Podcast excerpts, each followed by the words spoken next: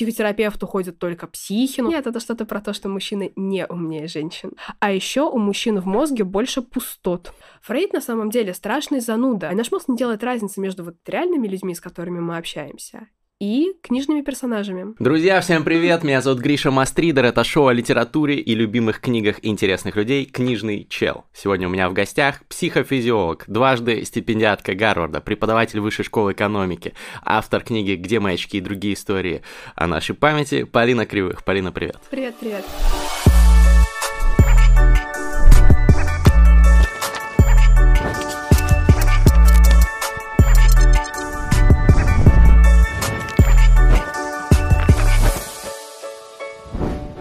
Полина, мы с тобой, я знаю, что ты барышня, конечно, культурная, читаешь очень много художественной литературы и так далее, но сегодня мы с тобой сделаем фокус на нон-фикшене, потому что очень давно много подписчиков просили.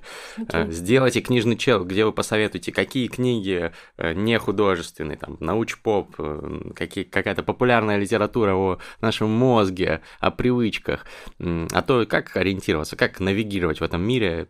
Довольно сложно, соглашусь. Не просто. Вот есть такое ощущение, что большинство большинство книг, которые даже в красивой обертке в хороших издательствах выходят, они зачастую могут быть полны булщита, так скажем. Ну, по-разному. Бывает, тут все, конечно, зависит от издательства, от подбора научных редакторов. Но да, в книгах по психологии и нейробиологии это особенно ярко, к сожалению, заметно. Ну давай начнем, не будем сейчас сразу прям уходить в лекцию о величайших мастридах по психологии и нейробиологии, хотя обязательно про это поговорим. А начнем с того, что ты сама вообще вот из нонфикшена недавно прочитала. Не обязательно психологии или нейробиологии, что тебя впечатлило? А, понравилось? Это разные вопросы. Ну, то есть, что прочитала и что впечатлило, это разные что вопросы. Что из того, что ты прочитала недавно, тебе понравилось из нонфикшн? А, мне понравилась наука общения Ванессы, которая вышла в Ман Иванов Фербер. Такая красивая желтенькая книжка. Mm-hmm. Она, с одной стороны...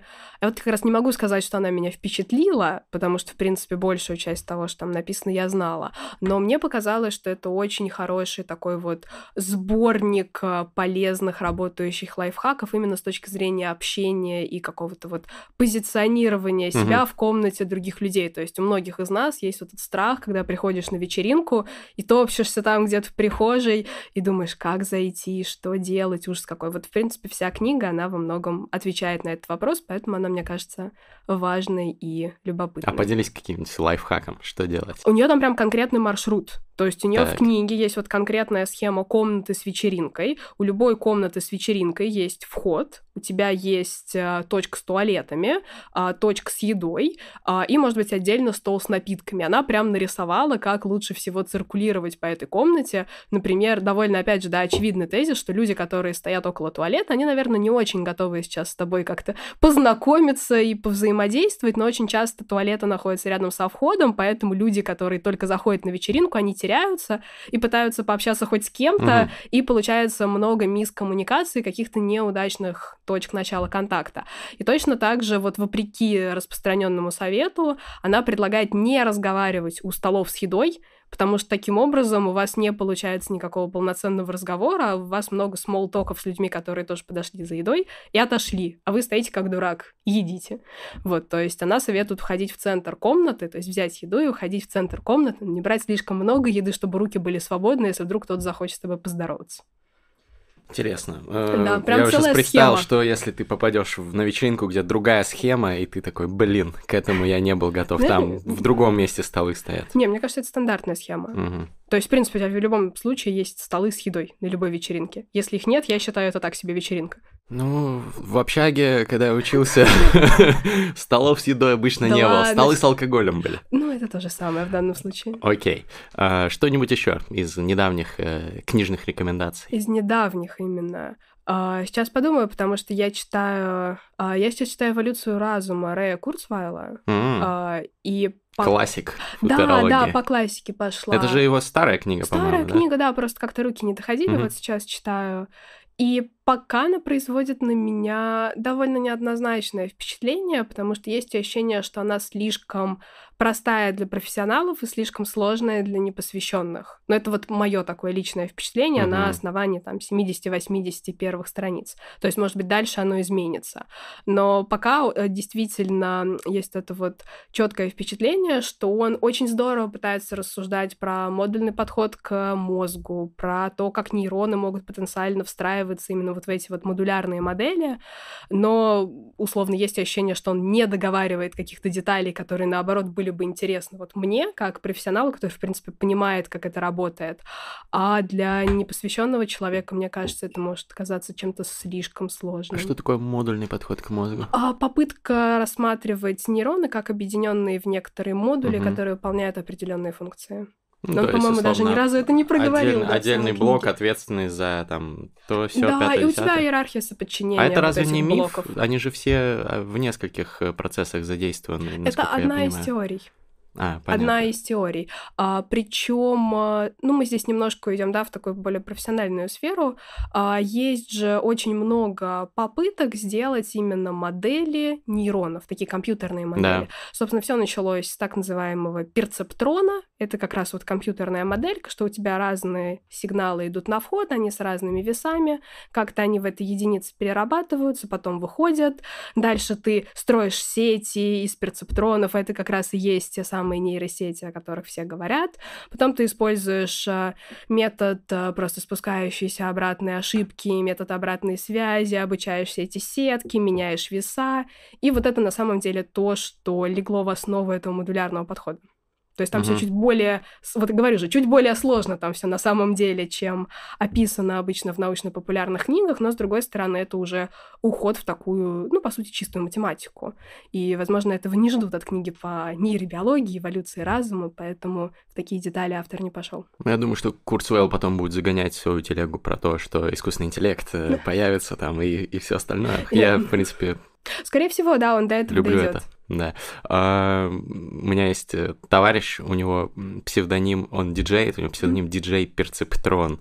Я теперь понял, почему, что это значит. Круто Классное слово. Прям классно звучит. Я очень радовалась, когда мне на экзамене как-то раз попался билет про Перцептрон, потому что я такая, да, я могу выговорить это слово.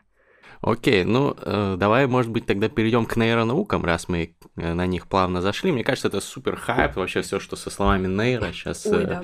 э, дико востребовано там и в бизнесе, и в, в принципе у людей, которые хотят угу. расширить свой кругозор.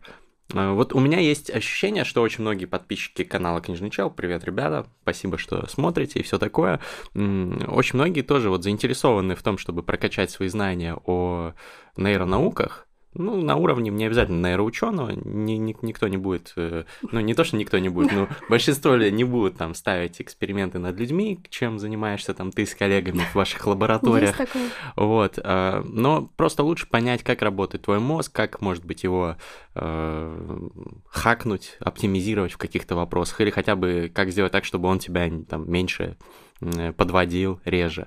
Вот. Ну, на, наверное, нужно почитать что-то про нейронауки. Понятно, что ты можешь сказать, ну, читайте там исследования, вот вам Science, Nature, там все остальное, но никто не будет это делать. Вот. Поэтому, может быть, какие-то несколько вводных книг про то, как работает мозг, нейронауки, вот это вот все. Смотри, на самом деле именно книг, а, которые позволили бы как-то вот плавно въехать в тему нейронаук, на удивление, не так много. То есть вот если меня просто спрашивают, Сереполин, вот я хочу разобраться в нейронауках, там mm-hmm. я полный ноль, что делать? То я обычно советую курсы на Курсере. Угу. Потому что там есть несколько хороших водных курсов. Я даже делала их подборку. Можем, наверное, ну, в комменты кинуть. Дадим, да, да, кинем ссылочку. Бесплатный просто. там курс? А, да, да. Угу. Ну, то есть на курсере есть такой интересный лайфхак, что даже если курс платный, то вообще-то его можно пройти бесплатно. Я об этом всегда и всем рассказываю. Типа могу... написать письмо, почему да, тебе он нужен, да, и тебе у меня дадут. есть специальный гайд, да, как это угу. письмо писать. То есть в целом можно считать, что они все бесплатные. Поэтому если говорить именно о книгах, то именно какой... Ну вот я люблю одну конкретную книгу, наверное, это вот мой персональный любимчик среди книг. Книжный краш. Да, книжный краш. Вот однозначно, это лучшее просто определение. Угу. Это книга Риты Картер «Как работает мозг». Начнем с того, что она формата А4, намелованный, представь, вот эта вот мелованная красивая бумага, угу. и там абсолютно идеальные иллюстрации, очень анатомически точные. Но вот для книги про мозг это важно. Вот серьезно, а, я бы ее советовала студентам-первокурсникам, психфака точно, как угу. учебник. Настолько это хорошо написанная научно-популярная книга. Она не слишком занудная? Она вообще не занудная. Она страшно любопытная, она очень по-человечески написана, и там книга устроена с системой врезок. То есть у тебя есть некоторое основное повествование, а, которое разбито на очень четкие подглавы. То есть ты можешь, например, даже их читать, в принципе, в любом порядке, если тебе хочется сформировать впечатление о чем-то конкретном. И у тебя есть много врезок разных интересных из серии. А вот э, что при патологии происходит, например, например, в этой системе. Или, а вот правда ли мозг мужчин и женщин одинаковый? Да, одинаковый, у тебя там целая врезочка, словно с подробными аргументами. У тебя в книге тоже есть врезки, я помню, я читал.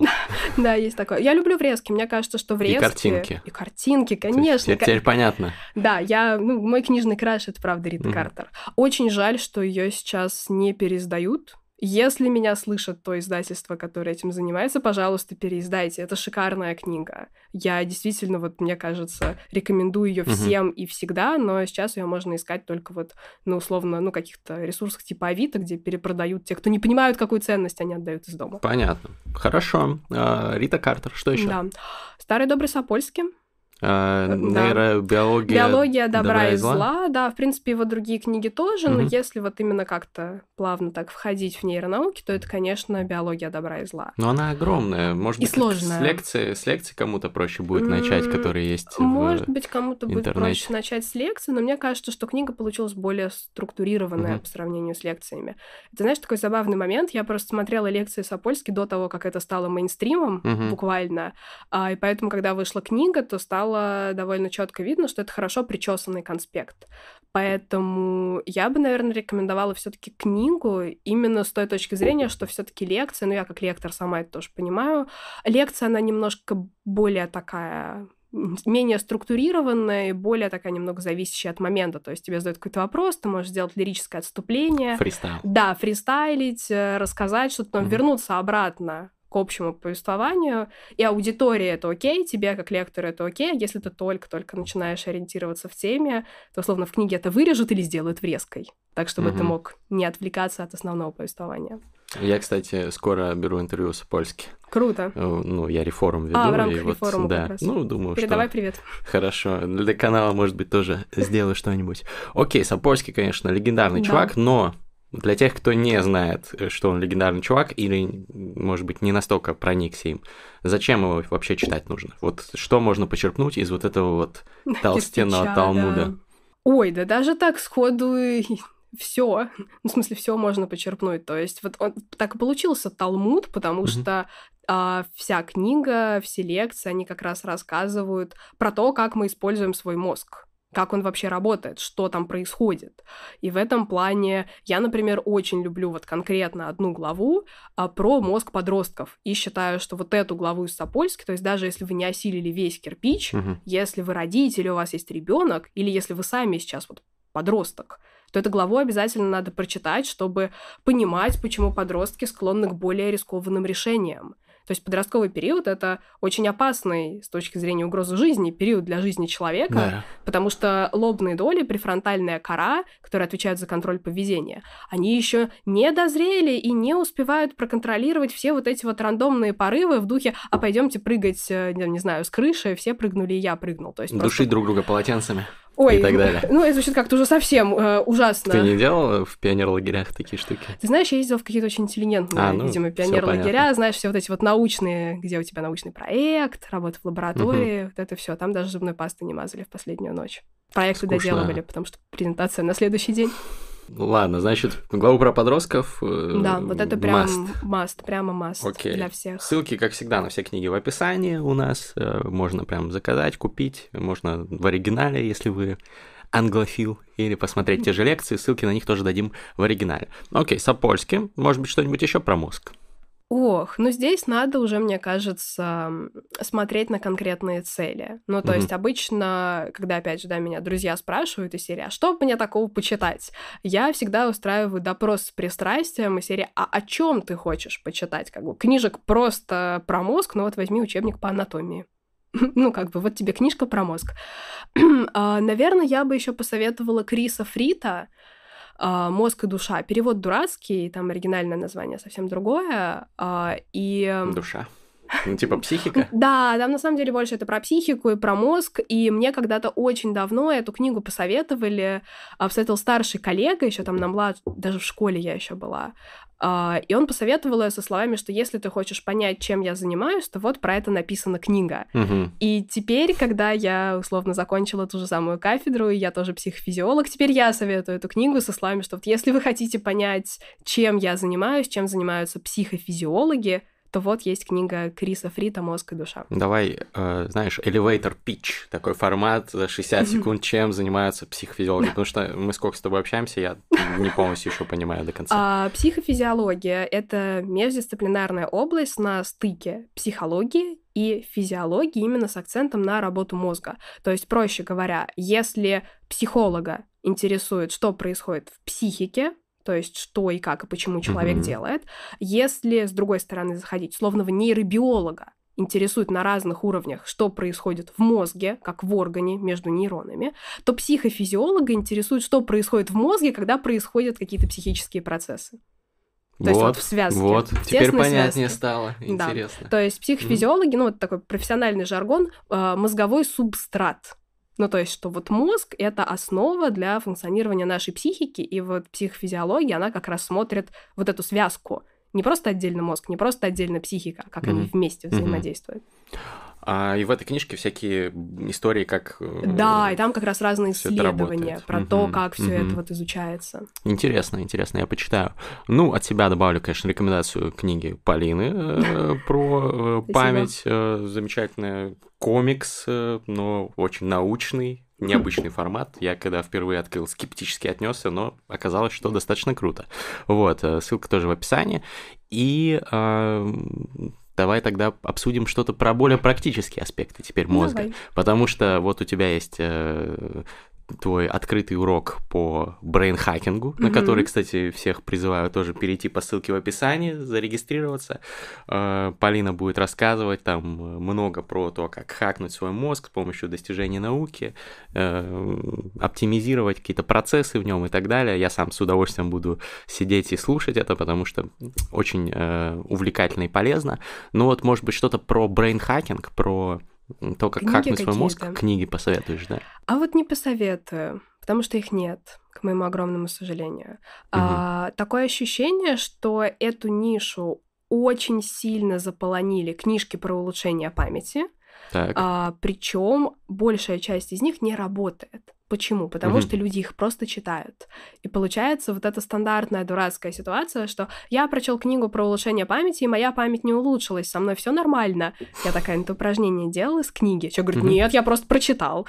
И такой, как бы, ну хорошо, если ты просто прочитал книгу и никак память не потренировал, с помощью тех упражнений, которые угу. в ней описаны. Ну, как бы памяти не улучшится. Ну, я правильно понимаю, что вот все книги про улучшение памяти, это, по сути, не книги про улучшение памяти, это книги про э, мнемотехники. Да. То есть сама по себе память у тебя лучше не стала. У тебя стал, появились какие-то инструменты, которые позволяют запоминать. Я сам там внедрял некоторые угу. мнемотехники, цифры, там, номера телефонов могу запомнить с ними но сама память не улучшилась, правильно? Все так, да. То есть э, все книги, по большей части, они про мнемотехники. Угу. Именно поэтому я, собственно, свою книгу и писала не про мнемотехники, угу. а вот про те лайфхаки, которые действительно научно обоснованы. Мнемотехники тоже научно обоснованы. Ты пользуешься ими?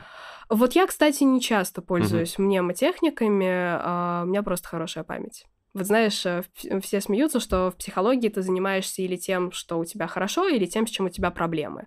Вот я занимаюсь памятью, потому что она у меня хорошая, mm. и мне интересно помочь остальным людям, чтобы она у них тоже стала лучше. Окей, ну что посоветуешь хотя бы вот тогда, если мы э, начали с памяти, с мнемотехник? Что не полная туфта из книг написанных? Хороший вопрос.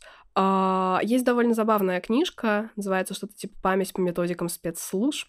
Такое супер кликбейтное название. Неплохо. А, там реально работающие нормальные мнемотехники. То есть Мгм. надо просто абстрагироваться от сеттинга, потому что там действительно вся книга выстроена как будто бы вы, там, условный Штирлиц, вам нужно натренировать память, чтобы с одного взгляда на секретные документы запомнить всю информацию и передать с помощью радистки Кэт в штаб. Ну, то есть там вот есть вот этот постоянный нарратив, очень смешной, но техники работающие. Прикольно. Окей. По Да. памяти понятно. Давай другие какие-то аспекты там, развития своего мозга. Книги, литература. Нету. Нет книг. Ну, смотри, есть же биохакинг, супер в тренде сейчас, да. Да. я сам как бы блогер-биохакер, слежу за этим. Достаточно много книг по биохакингу. Brain hacking э, не коснулась, э, не коснулся этого, э, этот тренд Ну, смотри, безусловно, как истинный ученый, я допускаю, что где-то там есть книги, просто о их существовании мне неизвестно. А, Но любая хорошая научно-популярная книга, она все равно находит какой-то отклик и в научном комьюнити, потому Да. что ученые ее начинают рекомендовать. То есть, если выходит, если выйдет еще одна хорошая книга про психофизиологию, я точно так же буду ее всем рекомендовать, Мгм. там и студентам младших курсов, и друзьям, коллегам, именно чтобы объяснить, чем же я занимаюсь, что же я делаю. И в этом плане, вот в научном комьюнити на данный момент мне неизвестно о существовании ни одной книги, условно, по brain hacking у, которая позволяла как-то по-научному действительно прокачать мозг, а Мгм. не содержала просто какие-то рандомные рекомендации, рассказывающие личный опыт отдельного человека. Понятно. Может быть, тогда по отдельным аспектам работы мозга. Типа вот про сон есть суперхитовая книга Мэтью Уолкера «Почему мы спим». Я, правда, читал ее разнос э, Да, я тоже. от этого Алексея Гузея, по-моему, неплохой. Вот, не знаю, вот твое мнение, кстати, по этой книге. У Уолкера, конечно, да, есть очень много ну, некорректных оговорок, то есть я Мгм. тут с Лешей Гузеем полностью согласна. Но он сделал хороший разбор, это знаешь, когда кто-то уже сделал что-то одно хорошо, э, нет смысла это пересказывать. Про сон есть хорошие книжки, это правда. А, Есть книга Полуэктова, которая, Мгм. кстати, тоже как и книга Сапольски. Это такой хороший причесанный конспект лекций Полуэктова, который он читал на постнауке. А, Хорошая книга, немного более сложная, как мне кажется, для совсем непосвященного читателя, потому что там начинается все довольно так, ну, практично, Мгм. понятно, а потом резко на тебя обрушиваются разные виды гистаминовых рецепторов, ты такой, подождите, спасите. Ну, просто я видела, как люди читали Мгм. эту книгу, Мгм. и вот ровно на этих гистаминовых рецепторах они бросают, потому что они не понимают, к чему все это. Есть замечательная книга Даши Саркисян, Мгм. там она называется что-то типа «Стул убийца». А, Да, да, да. вот эта вот замечательная книга с такой кислотной обложкой. Там есть отличная глава, не вся книга, а конкретная глава, где Даша собрала разные рекомендации Майо Клиник, то есть именно такие медицинские Мгм. рекомендации. Мгм. И всегда, если меня на лекциях спрашивают из серии там, а при какой температуре нужно спать, или вот я до сих пор помню, я еще только начинала читать лекции, и представь, я заканчиваю читать лекцию про сон, и после лекции, уже выждав, да, все вопросы, все, я уже собираюсь уходить, ко мне подходит молодой человек, так вот заговорчески спрашивает, а я вот сейчас в Икею поеду, мне какой матрас купить? И вот условно на этот вопрос отвечает книжка Даши Саркисян. Там есть и М. про матрас, и про подушку, и про температуру, вот про- и про то спать с открытым окном, с закрытым окном, то есть все вот эти С такие- открытым же надо спать. Да, со свежим воздухом. Но не со, не со слишком открытым, да, Мгм. чтобы тебя не продуло. Мгм. Ну и от погоды за, за окном зависит. Но вот всякие такие прям в лоб практические рекомендации, вот совсем А матрас какой надо? Все-таки А, ну, ортопедический. жесткий или мягкий? Ну, пожестче. Мгм. Да, матрасы надо пожестче. А подушку? Подушка на любителя. То есть нет однозначного в науке мнения. Смотри, а здесь уже не совсем наука, Подушка с здесь у тебя, памятью, там да, практическая вот- медицина. Но мне Ага. кажется, что подушка это во многом дело привычки. То есть вот у меня, да, подушка с памятью всю мою у жизнь, меня тоже. поэтому я не могу на других спать. Понятно. Но это а вопрос Святослав привычки. спал в, значит, на седле своего коня и был Слушай, здоровым. Слушай, ну, седло, может быть, было хорошее, знаешь ли. Ну да, да. Я думаю, он мог себе позволить лучшее седло. Подозреваю. Хорошо. А, По брейнхакингу по сну э, в целом рекомендации мы получили. Давай, может быть, тогда про психологию, потому что тоже тема Давай. супер востребованная. О, да. Все сейчас психологи, все разбираются. Э, многие у меня товарищи там получают образование, какие-то курсы проходят по психологии. Я, ну, может быть, я в каком-то пузыре, но мне кажется, что это просто какой-то невероятный бум этого всего. Мне это нравится, мне кажется, что это здорово. Больше людей ходят к психотерапевтам, значит, прорабатывают свои детские травмы, да становятся, и, тоже. и взрослые травмы, вот, и так далее. Ну, это прекрасно, но мне кажется, что для того, чтобы в том числе найти себе хорошего психотерапевта, а, правильно как-то работать над собой, нужно, наверное, какую-то матчасть элементарную знать. Вот кого читать по психологии? Читать, читать ли Фрейда, там, Юнга и вот этих всех чуваков? А, если честно, я бы не рекомендовала вот э, абсолютно неподготовленному человеку нырять э, в типичную классику психологии, да, вот mm-hmm. в того же Фрейда или Юнга. Фрейд на самом деле страшный зануда вот когда нужно по программе его читать на психфаке, это такой довольно унылый период обучения, потому что Фрейд пишет очень пространно, очень нечетко, размыто, и там довольно большой акцент самолюбования. Серии, смотрите, какой я красавчик, я тут придумал классную новую теорию. Ну, имеет право, мне кажется. Да, в принципе, почти любой философ, почитай, там, я не знаю, Ницше, там, ну, еще больше самолюбования будет. Ну, согласна, да, но при этом, э, мне кажется, что еще переводы, к сожалению, до сих пор не очень хорошие. Угу. Хотя, казалось бы, да, можно было уже нормально сделать переводы Фрейда, но за счет того, что это профессиональная литература, как-то вот устоялся какой-то классический перевод, там, давно сделанный. И он есть. То есть, если вот прям кому-то страшно хочется почитать Фрейда, вот прям не знаю зачем, но хочется, то но лучше... это же база. Да нет, база — это совсем другие книги. А база, вот прям такая базовая база, зависит от, на самом деле, школы психологии. То есть, например, mm-hmm. если ты когнитивный психолог, то надо идти читать Бедели. Алана Бедели «Наша память». Вот просто такая вот классика mm-hmm. и столб. Или читать двухтомник Величковского. Но это если про профессиональную литературу мы говорим. Если прям страшно хочется почитать Фрейда, то лучше взять э, психопатологию обыденной жизни, там хотя бы cool story интересная. Угу. А, потому что если сразу взять какой-нибудь тотем и, а, и табу, то в этом можно утонуть. В Юнге точно утонет неподготовленный читатель просто сразу. Юнг очень пространный. А с чего можно начать Юнга? Что-то, может быть, про архетип тени Вот как раз, знаешь, все, э, все про архетипы это как раз самое туманное. Угу. И это, знаешь, вот в пересказах э, кажется, что все четко и вот выжимка, а на самом деле Юнг пишет очень пространно, я, кстати, словила сейчас такой, знаешь, интересный профессиональный инсайт именно с точки зрения книг. А за счет того, что была довольно жесткая цензура, например, очень сложно читать наших отечественных классиков. То есть вот мы сейчас, словно, да, Юнг, Фрейд, мы их в переводах читаем. А вот есть, например, Лев Семенович Выгодский. Угу. Ну, прям условно, как э, в литературе есть Пушкин, вот условно так у психологов, у отечественных психологов, если ты на экзамене не знаешь, что отвечать, ты говоришь Выгодский, и он точно этим занимался, да. вот стопроцентно. И Выгодского очень сложно читать.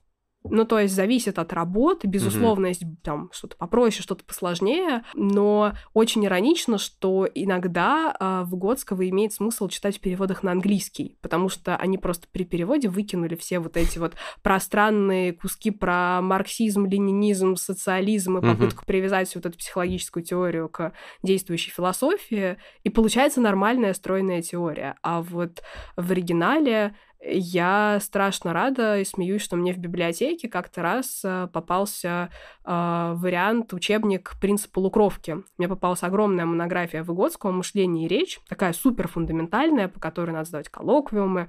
И кто-то взял красный карандаш и, и подчеркнул. подчеркнул, да, только ага. нужные части, и на полях сделал суммирование. Это была идеальная книга, просто вот ее нужно было сохранить для истории, на самом деле. Значит, Выгодский... Э... Да, но Выгодского, кстати, можно почитать, причем не посвящен... Ну, то есть, если вот просто въезжать в психологию, можно взять какие-нибудь из его рассуждений про искусство. У него очень много работ именно по психологии искусства, угу. очень любопытных. А у Фрейда, кстати, есть очень классная статейка с разбором Шекспира. И какой там вывод? Там нет какого-то конкретного что вывода. все просто... хотели друг с другом что-то нехорошее сделать? Ты знаешь, там на самом деле вот не настолько все радикально, скорее он диповые комплексы везде ищет. Mm-hmm. И такое ощущение, что эта статья на самом деле такая тренировка, попытка нащупать больше классных примеров для своих будущих книг из условной классики, из Шекспира. Окей, ссылку на статью Фрейда да, тоже дадим. Да, статья прям прикольная. Ну, слушай, я думаю, что все-таки, наверное, да, Выгодского важно, не все извини, будут читать. Важная поправка, угу. там не статья Фрейда, там статья сборная солянка разных комментов Фрейда mm, угу, в разных работах. Okay. Да, то есть это такой саммари. Угу. Давай что-нибудь, может быть, посовременнее все-таки, потому что, ну, кто-то из наших подписчиков обязательно э, изучит те работы, которые ты упомянула сейчас, а да. кто-то скажет, ну, дай, дайте мне что-нибудь попроще, покороче, посовременнее. Идеально по всем параметрам. Сказать жизни, да, Виктора Франкла. И покороче, угу. и посовременнее, и попроще. Это чувак, который в концлагере сидел. Да, э, это тот вот чувак, этот. который, да, прошел концлагерь, вышел из него, сделал свое направление психологии угу. и психотерапии, логотерапия. А это... чем она отличается от других направлений? А, там самое главное это поиск смысла жизни. Угу. Вот прям буквально, то есть это звучит даже так немного более философски, но основная идея логотерапии в том, что если у человека смысл жизни есть, то он живет, и как бы ему окей. Если человек по каким-то причинам смысл жизни потерял или утратил, надо искать. Ну, это спорно. То есть я сам, например, сторонник того, что должен быть э, ну, не смысл, наверное, это не субъективная цель в жизни должна ну, быть. Но не все, не все так считают. со смыслом. Окей. И э, он лично для себя в чем видел смысл жизни? А он, кстати, ни разу не говорит, это очень забавно. А, ну, типа да. МакГаффин такой? Да, да, однозначно. Но при этом книга очень, э, очень воодушевляющая. То есть, казалось угу. бы, да, если тебе говорят, эй, парень, не хочешь почитать книгу психолога, который прошел через концлагерь, ты такой, ну, наверное, это что-то такое тяжелое. Угу. А на самом деле, конечно, она тяжелая. Ну, то есть я ни в коем случае, да, не умоляю ужасов, которые там описаны. Но там есть постоянно какой-то вот такой луч света, именно какая-то вот такая вот светлая призма, светлый позитивный взгляд, как он через все это проходит. И когда ты эту книгу закрываешь, она, правда, очень маленькая, то есть она всегда издается покет форматом, и там меньше ста страниц. Mm. Ну, зависит от шрифта, естественно, там она реально маленькая. А, и э, всегда такое, вот, знаешь, ощущение катарсиса в чистом виде, то есть очищение через страдания, такое вот прям желание как-то идти и что-то делать дальше в этой жизни. Не, ну у этого чувака определенно опыт э, да. мощный. Я думаю, да. что тем, кто в тяжелой жизненной ситуации окажется, может быть полезным. Э, могут быть полезными его инсайты. Я что-то другое у него читал, э, не помню название, угу. но мне показалось, что он крутой. На он самом очень деле. крутой, да. да. А, еще, может быть, что-нибудь? Из такого прям более практического я еще бы э, посоветовала книжку Чейлифа «Осознанное неподчинение». А, это очень любопытная, хорошая, тоже небольшая книга по социальной психологии, которая описывает, как высказывать свое мнение. Угу. То есть мы на самом деле очень групповые существа. Есть понятие группового давления в социальной психологии, угу. есть понятие конформизма, и нам на самом деле довольно сложно вот встать против всех и высказать противоположное мнение, отличное да. от группы. Да. То есть, если люди так делают, у них реально сердцебиение повышается, у них там пот течет, у них реально стресс. Ну, был же этот эксперимент, когда все отвечают неправильно на какой-то вопрос, и, и человек тоже там говорит, ну, это линия короче той, да? Да, это эксперимент Соломона Аша угу. 51 года. Вот он как раз основоположник, угу. и, ну, и открыватель, он ввел термин конформизм. Да, и вот как раз книга Чайлифа, она на практике рассказывает, как этому противостоять. Там очень много конкретных четких примеров, причем они тебя еще дополнительно очень мотивируют не смолчать, а все-таки свое мнение высказать, потому что представь, например, ситуацию, что э, врач назначает пациенту неправильную дозу препарата просто потому, что он не спал несколько суток, а, там, не знаю, может быть, оперировал. Смотрел игру в кальмара. А, нет, кстати, не смотрела. ну вот, да, смотрела игру в кальмара. В общем, ну, плохой какой-то врач, нет. В общем, просто... Да все врачи люди. Врач не выспался очень okay. сильно, ошибся в рекомендации препарата, и медсестра это понимает. И у нее есть выбор. Она может или ввести ту дозу препарата, которую назвал врач, или она может сказать, сэр, извините, вы ошиблись, надо другую дозу. Да. И, и вот второе сделать очень сложно. И, э, в принципе, вот книжка Челлифа, она как раз про это, что довольно часто вот это твое решение, оно может спасти жизни, например, э, там, не знаю, ты заметил подозрительного человека в аэропорту, да, может быть, ты перебдел, а может быть, э, правда, ты сейчас спас всех, кто в этом аэропорту находился. Мгм. То есть э, он просто на- накидывает тебе много примеров, чтобы каждый раз, когда ты оказываешься вот в такой вот ситуации, ты понимал, что ответственность правда на тебе. И что ты или сейчас эту ответственность принимаешь, и что ты говоришь, ну, или ты становишься, да, вот пассивной частью группы, и тогда последствия могут быть довольно неприятными. Ребята, будьте нонконформистами. Но в умеренной степени.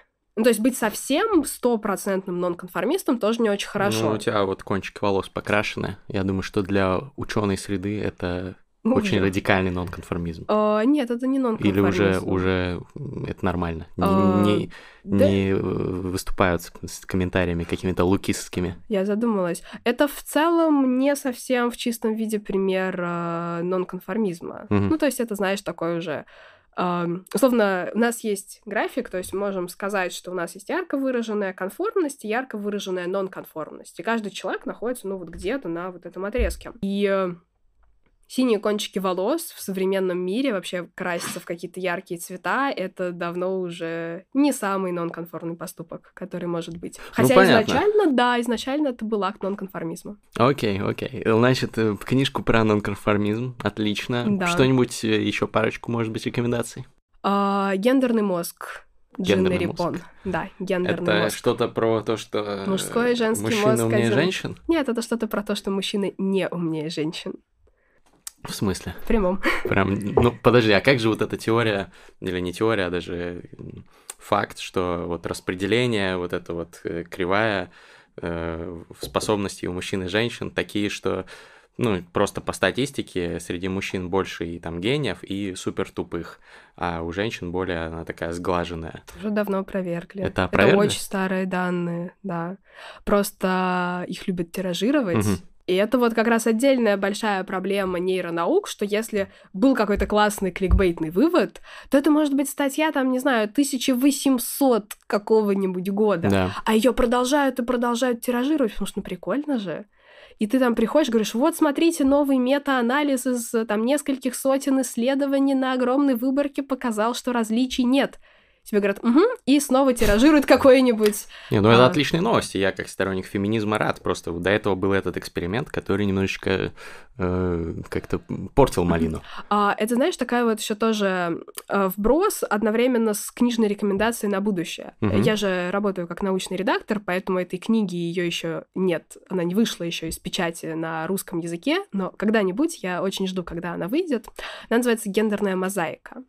И э, идея в том, э, что, в принципе, каждая структура мозга может иметь условно более женский или более мужской паттерн. Ну, то есть более характерный для женщин или Мгм. более характерный для мужчин. Так, Но мозг каждого человека это очень индивидуальное сочетание Ну, понятно, вот этих да. вот характеристик. То есть, условно, у тебя S-структура мозга может быть ближе там, к женскому типу, это ближе к мужскому. Как ты понимаешь, структур мозга много, комбинаторика здесь нам в помощь. Есть еще промежуточные варианты, типа ни, ни мужской, ни женский, там что-то посерединочке. И в итоге мозг каждого Мгм. человека это такой супер индивидуальный набор, который... но все-таки есть же какие-то ну, закономерности, что уж ну, ты, же сама говоришь, женский тип мозга, мужской. Ну, это вот устоявшаяся терминология, и авторы сами делают Мгм. оговорку, что, ну, вот оно так устоялось, но вообще это не очень корректно. И Мгм. было бы, а, не знаю, правильнее, ну, вот сейчас мои фантазии, можно было бы назвать это, не знаю, например, X вариант структуры и Y вариант структуры, потому что хромосомы не несут столь четкой вот этой гендерной окраски и половой.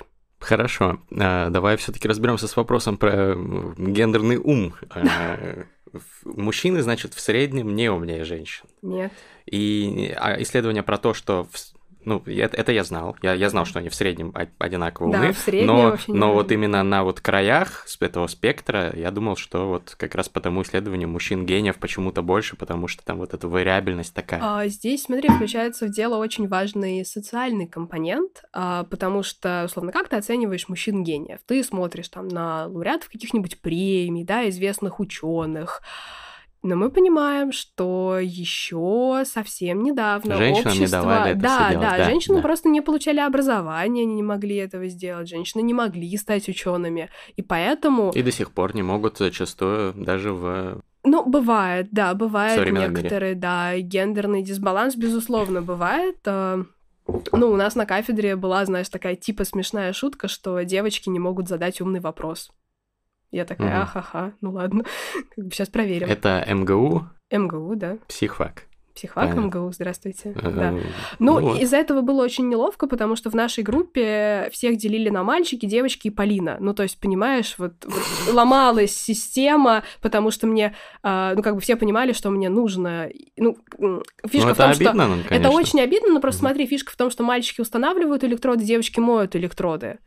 И как бы, и условно, мальчики и Полина могли устанавливать электроды. То Для есть, опытов? как бы, да, да. А типа, а девочки мыть электроды. То есть, э, да, А история... девочки не возмутились этим положением вещей? Нет. Не особенно. Понятно. Вот, то есть, да, к сожалению... Последствия воспитания, наверное. Скорее всего, да. То есть, э, к сожалению, вот это вот стереотип, что там женщины не такие умные, женщины не такие крутые ученые, это очень вредный именно стереотип, который навязывается с детства. Я считаю, что это чудовищная проблема, и надо просто вот на каждом углу об этом кричать, а, стараясь достучаться Мгм. именно вот до еще там школьниц, которых, которых еще можно что-то изменить. Ну, я думаю, что сейчас в ТикТоке там э, Надеюсь. просвещение идет. Подписывайтесь на мой ТикТок, кстати, у меня там 60 тысяч подписчиков уже. А, смотри, Мгм. а, ну в чем-то, наверное, женщины все-таки менее способны. Там то, что аналитические всякие операции мужчины лучше выполняют, Мгм. женщины хуже водят машину. Смотри, а, там опять же все супер упирается в воспитание. То есть, а как у тебя вообще строятся все вот такие исследования? Кто-то обнаруживает, что, смотрите, женщины немного хуже ориентируются в пространстве, Мгм. Чем мужчины. И много есть исследований, которые это подтверждают. Потом приходят другие исследователи, говорят, но ведь девочкам с детства дают меньше конструкторов, которые подразумевают, что ты что-то там в пространстве складываешь. Потом приходят другие исследователи и говорят, мы давали девочкам а, гамать в игрушки на, там, не знаю, условно, условно там, а, где ты вот строишь, это Warcraft, да? Нет. Я очень, плох- я очень плоха в компьютерных играх. Вот Майнкрафт. реально, Майнкрафт, да, где ты вот строишь вот это все, и, соответственно, это тоже пространственное мышление. Да. Развивают и девочки, которые в это гамают, у них пространственное мышление становится такое же, как у мальчиков. И получается, Мгм. что а и нет никакой разницы Мгм. с точки зрения ориентации в пространстве. Короче, проблемы с экспериментами в том, что сложно отсеять вот этот элемент воспитания. Да, социальный, культурный, да, его очень сложно отделить. Мгм. Хорошо. А, а насчет аналитических способностей тоже э, это миф? Это миф.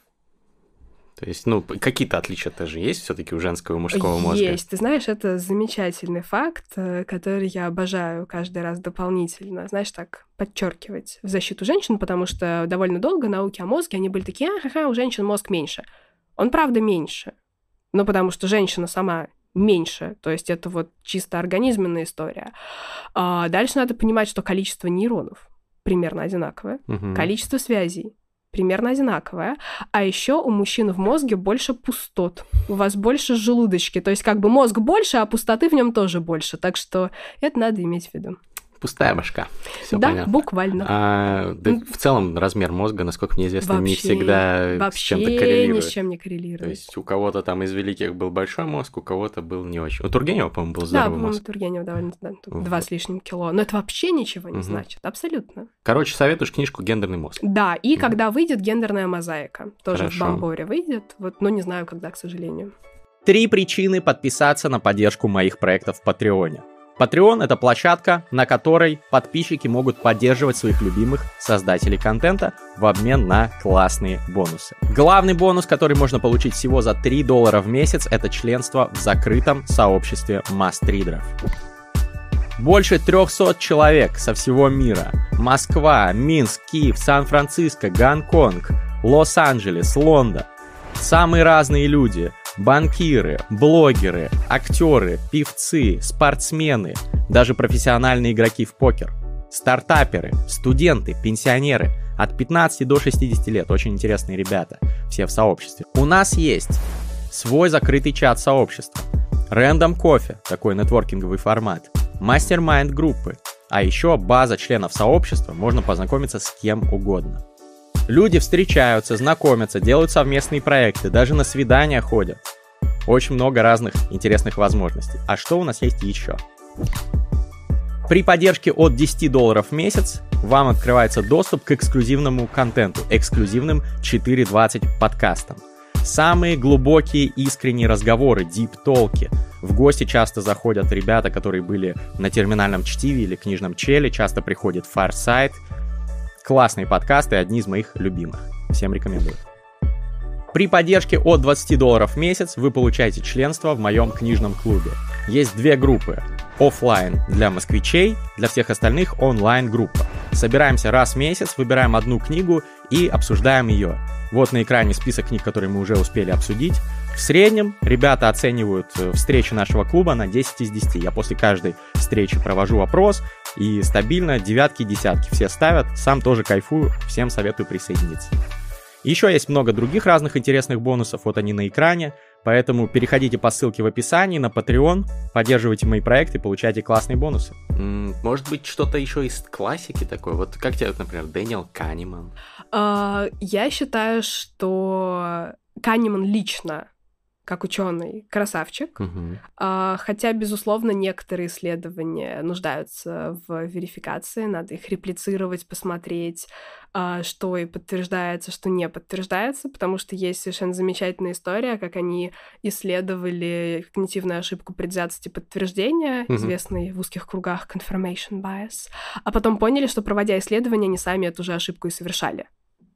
Красиво. Красиво, да, вот. Но это же общая проблема всех исследований психологии. Ну, не все. Нереплицируемость. Стэнфордские все эти эксперименты и так далее.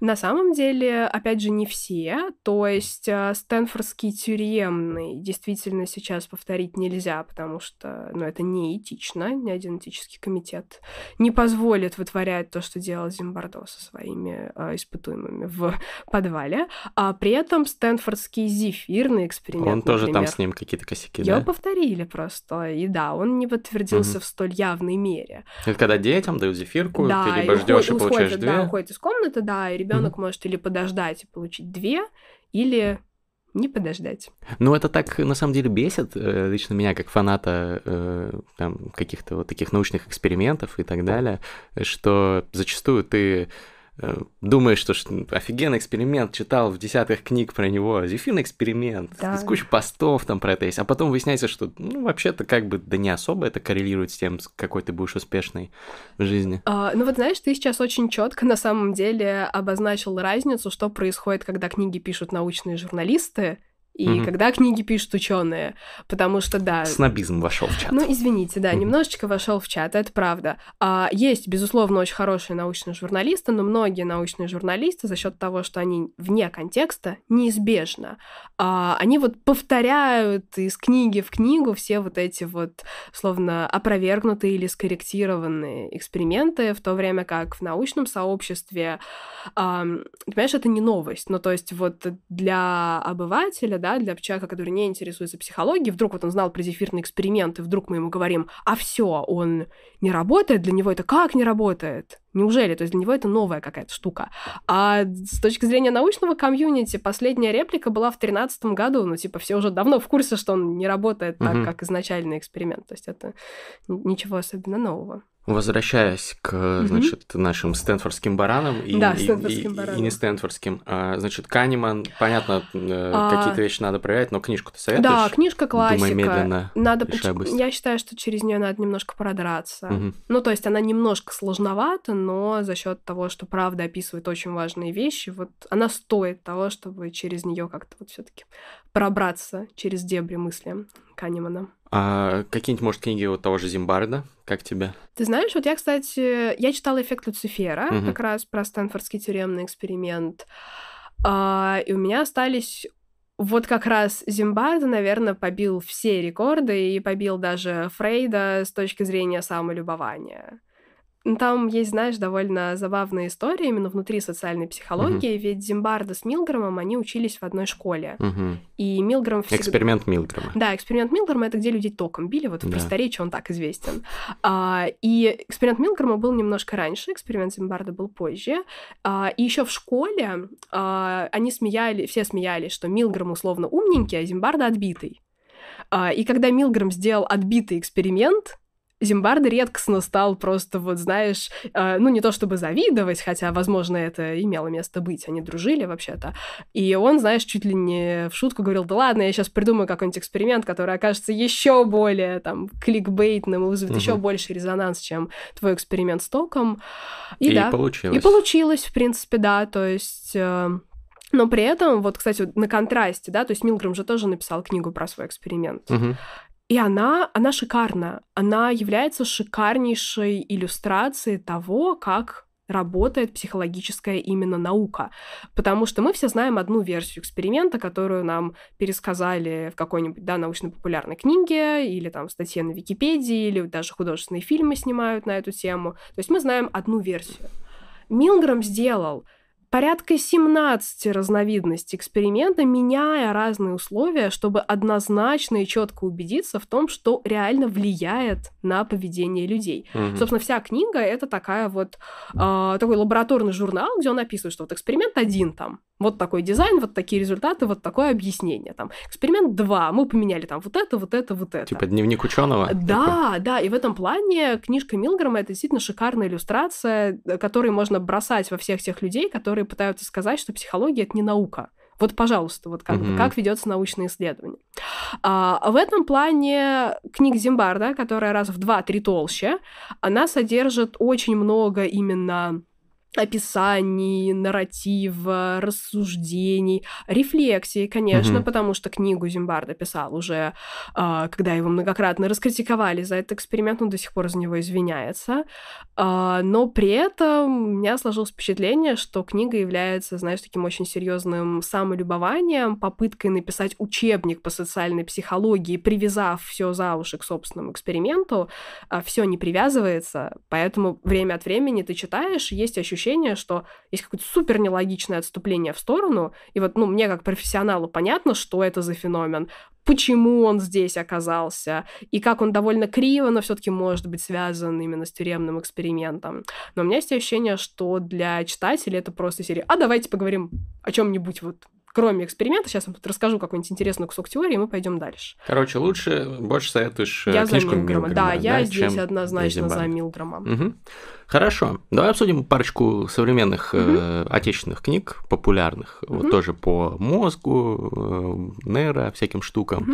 Вот сейчас очень популярная книга, у меня есть книжный клуб на Патреоне угу. для моих подписчиков, кстати, ссылка в описании, кто хочет присоединиться, обсуждаем книжки, и вот недавно в голосовании э, мы голосуем раз в месяц, угу. Выбираем книгу, которую будем обсуждать, и потом ее, собственно, читаем и обсуждаем. И вот предложили ребята книгу э, «С ума сойти». Uh-huh. Вот, я сразу написал yeah. Полине, как э, своему научному консультанту по книгам, и она э, как раз сказала, что хочет высказаться. Да, капсом. А, у меня отдельная долгая история конкретно с этой книгой. А, дело в том, что когда эта книга вышла, я как раз начинала писать рецензии на научно-популярные книги. Как-то вот сразу мы с этой книгой практически в начале моей такой вот книжной рецензируемой карьеры столкнулись. Я сейчас вот попробую разделить. То есть, с одной стороны, Книга поднимает очень важный вопрос стигматизации. Угу. Стигматизация это идея, что психические расстройства это что-то ужасное, чудовищное, что от людей с психическими расстройствами надо держаться подальше, угу. что они могут быть опасны. А к психотерапевту ходят только психи, ну то есть это вот все стигматизирующий нарратив. Очень приятно видеть, что он уходит потихонечку, это, это долгий путь, но что стигматизация постепенно снижается. И в этом плане э, книга решает очень важную задачу. Она рассказывает о психических расстройствах, чтобы снизить стигму, чтобы уменьшить стигматизацию. На этом достоинства книги кончаются, к сожалению. А, начинаются недостатки. А, недостатков много. А, начнем с того, ну вот я даже не знаю, с какого начать. А, но вот как тебе кажется, если в научно-популярной книге, там же есть в тексте ссылки на научные исследования, ты можешь в конце там пойти да. и посмотреть. Вот если у тебя в научно-популярной книге стоит ссылка на несуществующее исследование, это ок или не ок?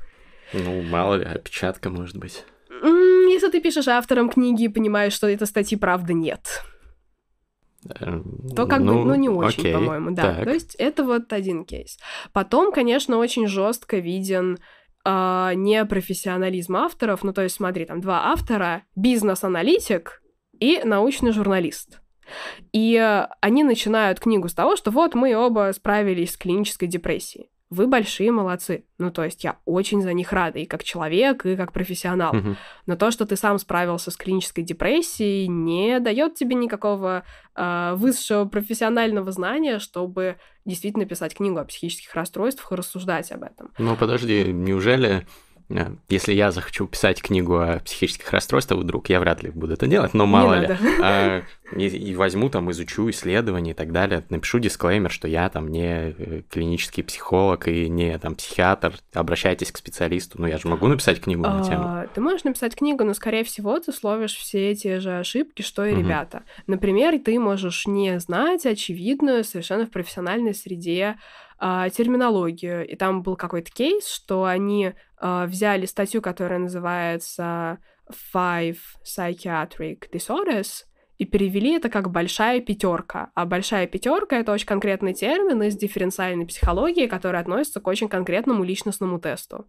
Ну, то есть это вообще Ну, попутали термины, ну, Но бывает. это постоянно, это постоянно ну, происходит короче, в этой у тебя книге. профессиональные Да, у меня профессиональное негодование, причем профессиональное негодование с годами даже немного усилилось, потому что моя рецензия, а, она заканчивалась э, довольно четким тезисом, что книга важная, Возьмите нормального научного редактора, ну серьезно, чтобы он вычистил вам mm-hmm. все вот эти дурацкие, mm-hmm. абсолютно чудовищные ошибки, которые...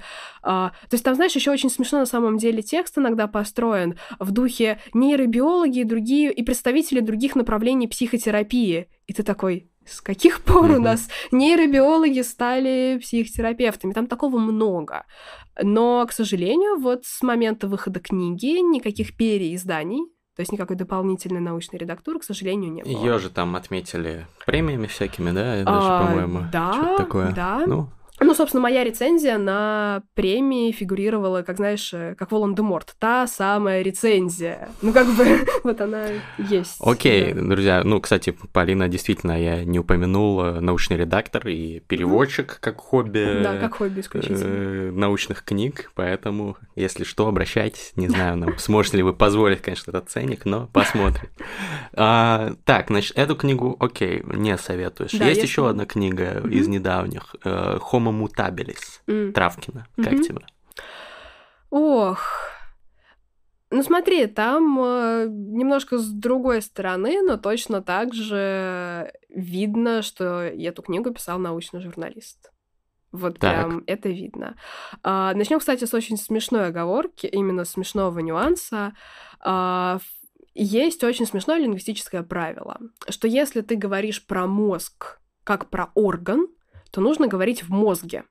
А если ты говоришь про мозг, на самом деле имея в виду психику, ну типа что, ну вот там, то можно говорить в мозгу. А ну, в мозгах?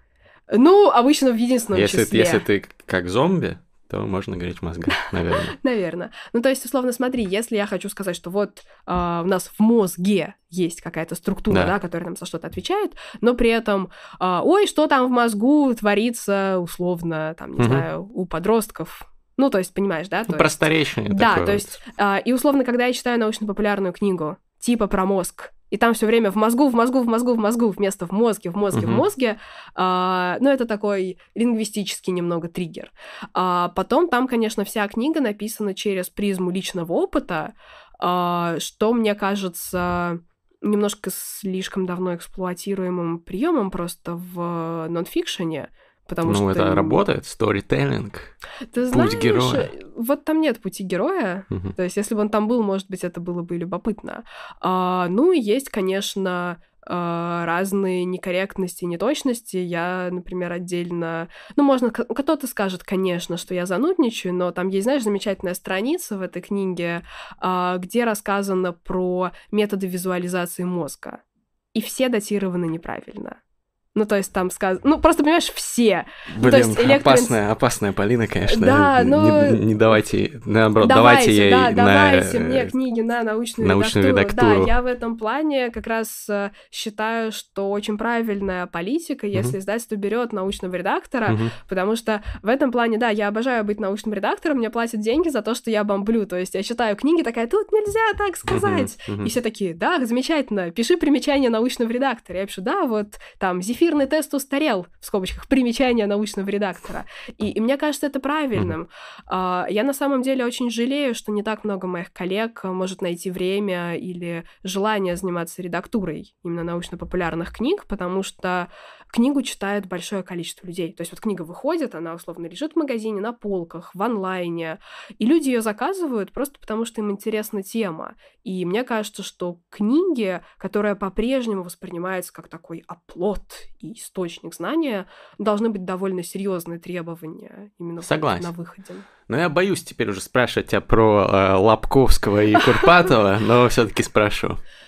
А, смотри, и там, и там а, у обоих бывают очень здравые мысли. Угу. Временами перемешанные с очень спорными с научной точки зрения фактами. Ну вот насколько жесть, насколько... От конкретного места зависит. От конкретного... Да, то есть даже, условно, дать оценку жести нельзя. Есть места, которые читаешь, и такой прям все окей, угу. все нормально, все правильно. А потом перелистываешь несколько страниц такой, ой, Просто в научном сообществе, когда ну, упоминаются эти люди, обычно вот как раз бомбеж и возникает.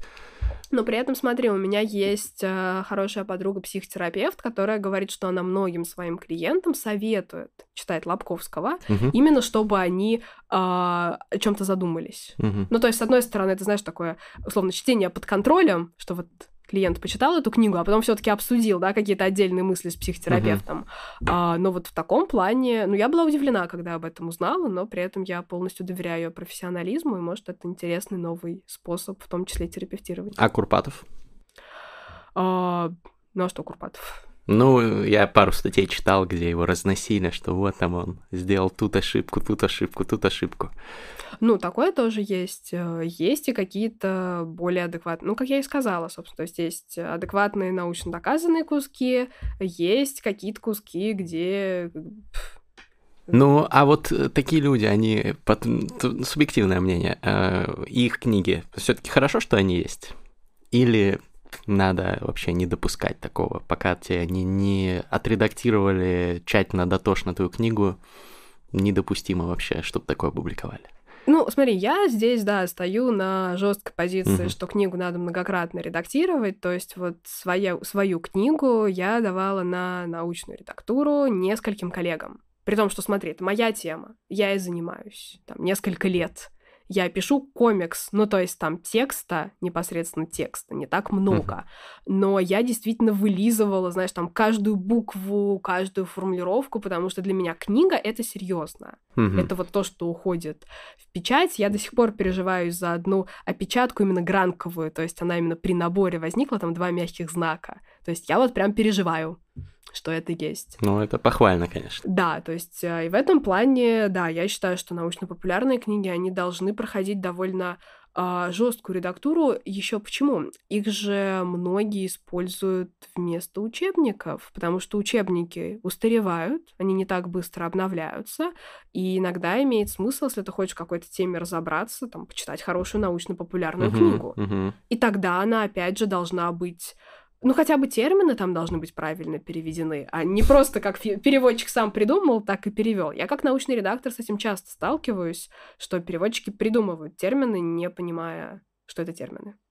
Окей, расскажи, что будет на твоем открытом уроке, потому что, мне кажется, если люди досмотрели до сюда, они поняли, насколько ты основательная, дотошная, э, тщательная в вопросах научных и сможешь что-то максимально проверенное рассказать. Ой, я думала, что я просто внимательная к деталям. А, смотри, на открытом уроке а, мы обязательно поговорим про нашу любимую триаду э, стресс сон и спорт куда же без этого. Mm-hmm.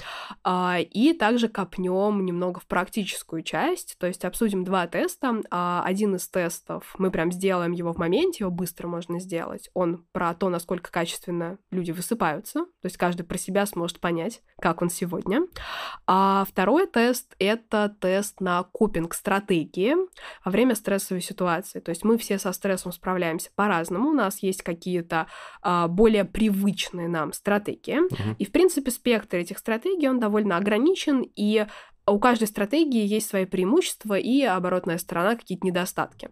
И этот тест, он как раз позволяет понять, какая у тебя преобладает копинг-стратегия, и, соответственно, корректировать свое поведение, чтобы словить как можно меньше недостатков от использования этой привычной стратегии. Да, ну и, конечно, Полина на своем открытом уроке ответит на ваши вопросы, даст практические рекомендации с учетом э, этих тестов, с учетом сна, стресса и других аспектов, как вот улучшить работу своего мозга без зефирных экспериментов, без э, Курпатовых, без э, всего ненаучного, только максимально научно 22 ноября в 20.00 по Москве. Ссылка на регистрацию здесь в описании этого ролика или аудиоверсии подкаста, если вы слушаете нас в аудио.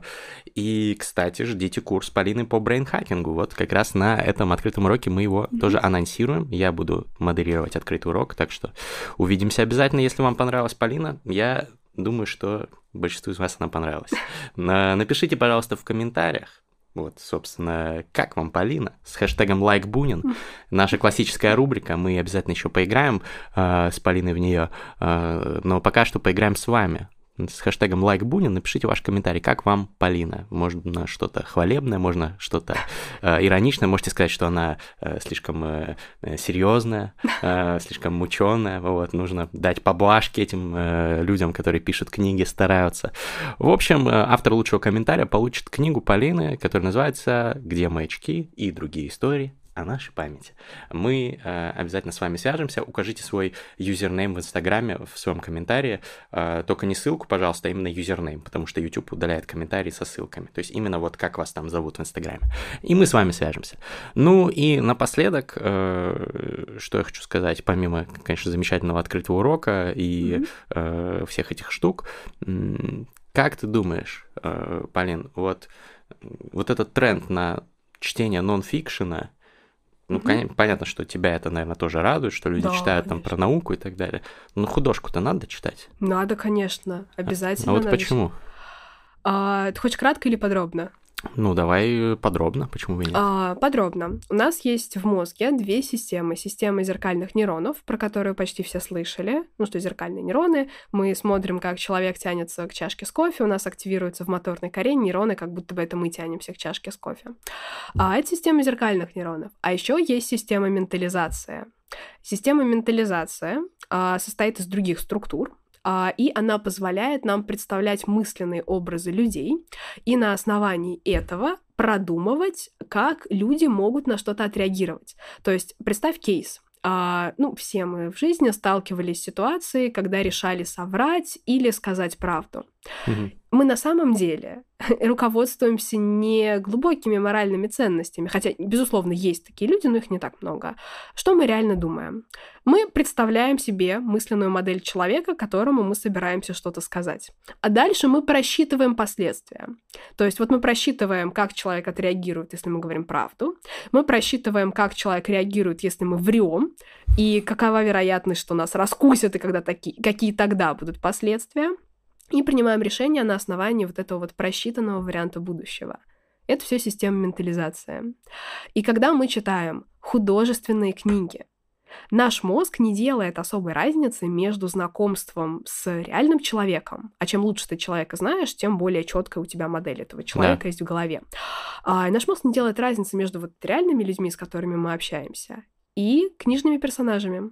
То есть, когда мы читаем книгу, если это хорошее художественное произведение, то у нас в голове формируется мысленная модель героя. Угу. Мы начинаем понимать, почему он так поступает. Или наоборот, у нас могут быть... Э, есть книги, когда вот ты читаешь и такой, почему? Вот почему герой поступил вот так? Ну, совсем же, ну, не в его стиле, да? То есть, как бы он да. не должен был так делать. Это вот очень интересный прием, как раз э, как автор играется с нашей системой ментализации. И вот сюда же относятся все вот эти истории. Наверняка тебе часто авторы говорят а, там, что вот мой герой это сделал, я не мог это проконтролировать, просто вот мой герой должен был это сделать. Это тоже означает, что у автора в голове есть какой-то образ героя, созданный системой ментализации, и вот этот образ, он подталкивает героя к определенным действиям и никаким другим как бы не получится. И это помогает тебе, короче, стать круче. Если да, мы таким образом социально прокачиваемся, угу. читая художку. В общем, мои воображаемые друзья говорят тебе спасибо из литературы. Я тоже. Полина Кривых, смотрите книжный чел, Make Reading Great Again. Не забывайте регистрироваться на открытый урок и подписываться на все ресурсы Полины. Пока-пока. Пока. -пока. Пока.